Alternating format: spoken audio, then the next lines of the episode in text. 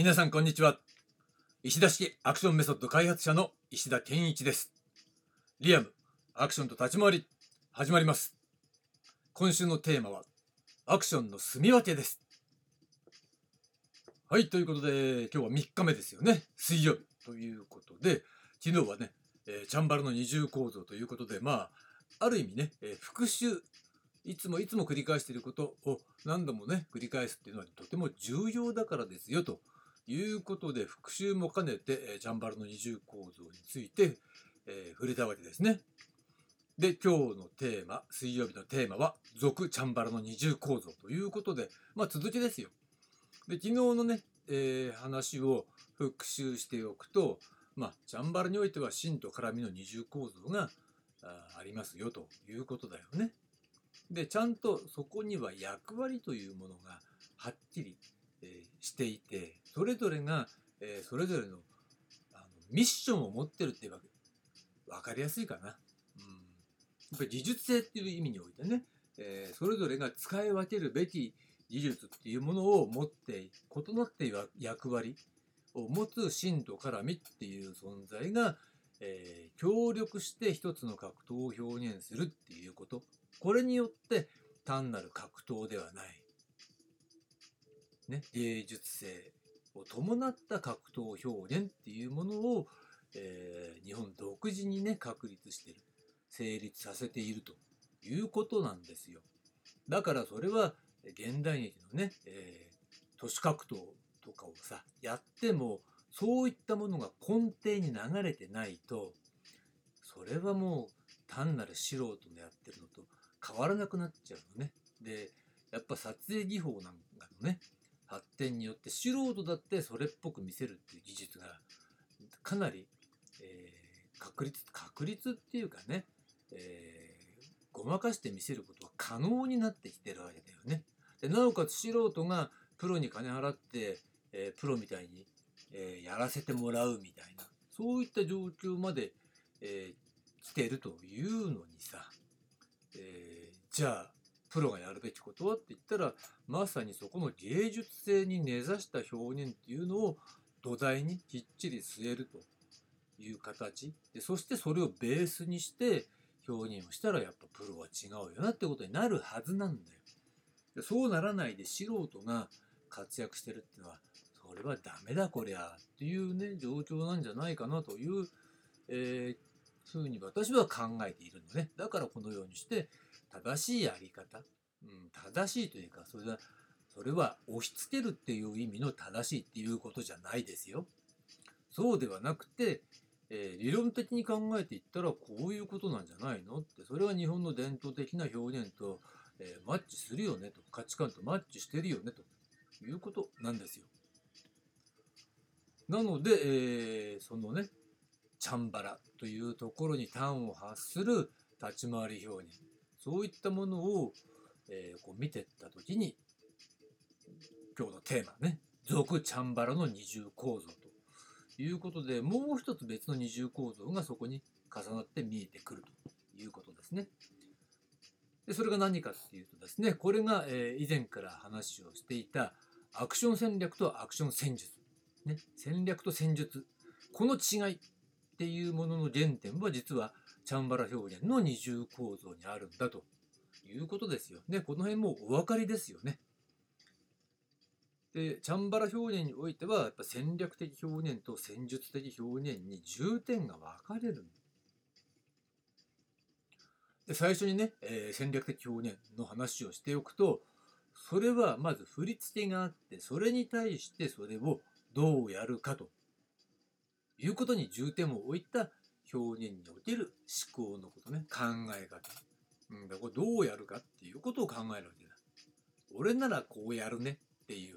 そういう感じね。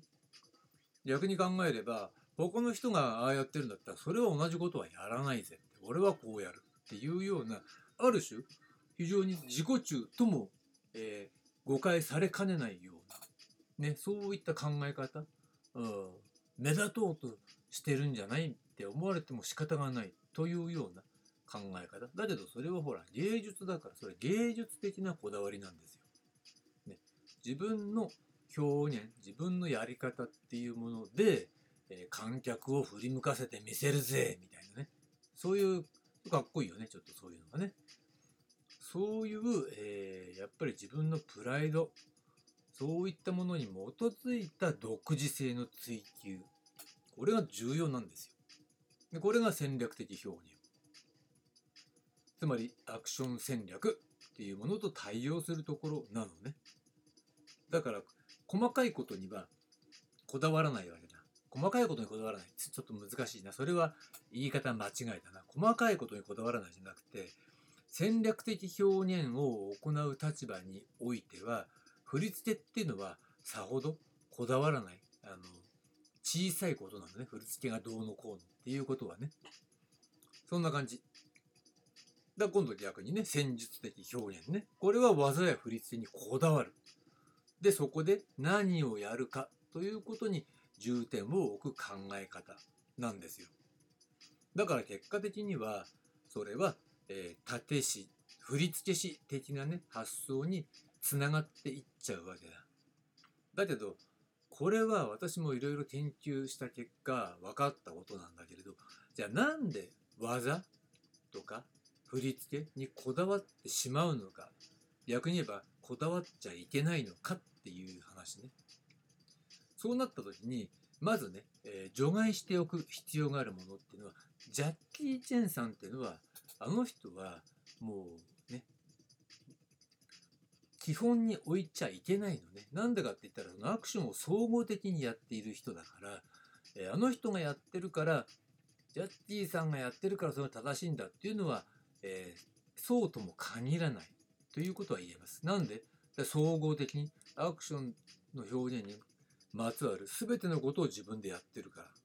うん、でそれは、えージャッジがやってるから全て正しいとはならないんで置いといてっていうことになるのね。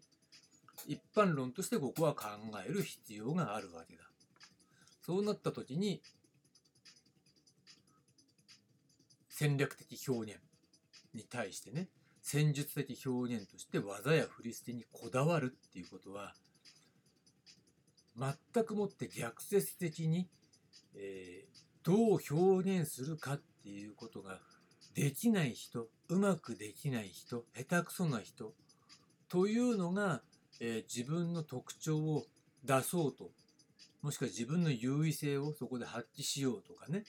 えーそうなった時のいわば正道ですよ正道を行かないでそこから外れちゃった人がじゃあ脇道にそれつつどうにかしようかなって思った時に振り付けとか技っていうことにこだわるわけ。そこでしか自分が優位性もしくはそういった優位性かどうかもこれが分かんないんだけれどもね優位性に相当すると思う自分がそう考えることを、えー発揮できる場がないからなんですね。つまりまあアクションが下手だとかっこ悪いと。ということに対する自覚がなんかあるんだろうなおそらく無意識の中で。だからそのかっこつけるっていう風にそのねかっこいいアクションをかっこつけっていうのとまた違うんですよ。だけど違うんだけどかっこつけてるアクションよりもリアルの方がダイナミックですげえんだとかねあのかっこつけてるアクションよりもあの難易度が高い技の方が価値があるんだみたいな方向で考えてしまうっていうのは、うん、じゃじゃじゃあさかっこよくてさ技の完成度も難易度も高かった。じゃあいいじゃないっていう話ね、うん、でもそうならないのは、うん。まあそれはおそらくかっこよくアクションを決めるっていうことの方法論がわからないから。だと思うんですよ。だけど身体能力高めるっていうのはさまあ早い話がさ筋トレやりゃいいわけでしょ。ジャンプ力がないんですって言ってじゃあさスクワットでさ100キロとか200キロ担いでスクワットやってみろよってそこまで鍛えたらね自分の体重だけだったらさ200キロを仮にさスクワットで担いでやっちゃうとしたらさ自分の体重70キロです80キロですって言ったらそれ簡単にピャーンと1メートルぐらい飛べるだろうみたいなそんな発想ね、うん、だからそれは努力の方向性ベクトルが見えるわけだ。同じだよね。あの空手の技とかさもしくはハイキックね頭の上蹴るっていつも言ってますけどさそういったこともさどういう練習すればいいか。で股関節さえ柔らかければまあ才能はもちろんね肉体的な才能っていうのはあるけど、まあ、できるわけだ。で簡単だよね考えればいいんだからねそれは。考える必要もない。あのまあ努力のね必要はあるけどねもちろん。だけど努力のベクトルが見えないでしょ。それがアクションなんですよ、うん、だからえー、それはねっていう人に対してはいや違うんだって。何をやっていいかわからないどうやっていいかわかんない技術。それがアクションの本質なんだっていうのがアクションの無空性なわけだ。だからみんな脱線してっちゃうでしょ。ということはもう簡単ですよ。振り付け技にこだわっちゃう人たちっていうのは実はね外部のマーシャルアーツみたいなものにね依存してしまう人たちと全く同じ思考だということがそこから見えてくるわけですよね。でこれねちなみに言っておくと時代を遡るとねまあ歌舞伎の時代ですよあの江戸歌舞伎の時代とかねもうこれ立師とか絡みっていうのはね仕事で責任は重いけど扱いは軽いっていう状況で欧米俳優の人が担ってきたというねそれは歴史があるわけですよね。だからねつい最近まであの歌舞伎の世界では立師だってクレジットないしギャラだってねあのその主役ね座長から「はいお小遣いね」って言ってもらってた。それ頼むよって映画の世界じゃちゃんと立師クレジットもあるし。ねそれだけじゃなくてあの給料だってちゃんと別個もらってんだからちゃんと独立した形でクレジット、ね、してあのお給金もちゃんと立師としてくださいって交渉してさようやく認められたっていうのはねわりかし最近のことだってそれ、ね、歌舞伎の立石さんの、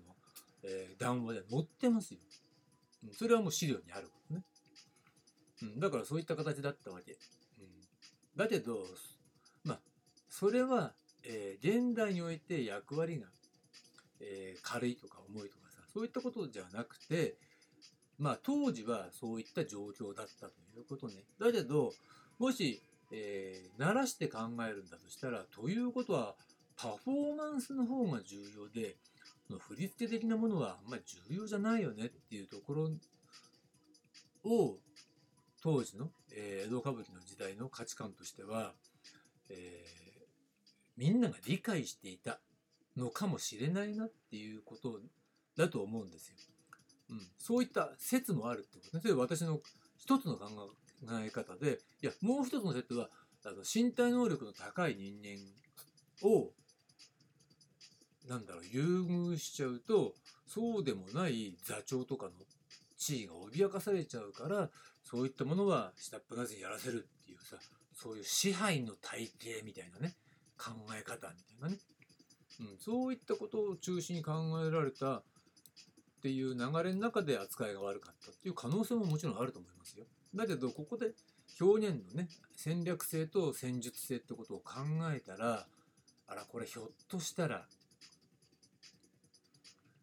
ひょっとしたらですよ振り付けっていうのやっぱ価値がないっていうふうに本質的に思われていたのかもしれないし、うん、その可能性はあるなっていうふうに私は今ね、えー、半々よりもちょっとややそちら側の、えー、気配が濃厚だなというところで考えてるわけですよ。うん、だけどいずれにしてもそこを住み分けしちゃったらどっちだっていいわけだ。うん、だから住み分けって考え方を導入することで双方がそれぞれの専門の担当のエキスパートっていうね立場を取ればいいんじゃないかなというのが、まあ、現時点での考え方ねもちろん変わるかもしれませんよこれはねだけど現時点ではそう考えているというところにつながってるのね。ということで、えー、まあね今話したようなことは表現は若干違うかもしれないけど、まあ、ノートのね説明欄にも書いてあるので、そちらの方を参照してください。なります。で、ここまでがね、えー、今日水曜日、続チャンバラの二重構造という話でした。で、明日なんですが、明日は木曜日、アクションの二重構造という話をしたいと思います。はい、ありがとうございました。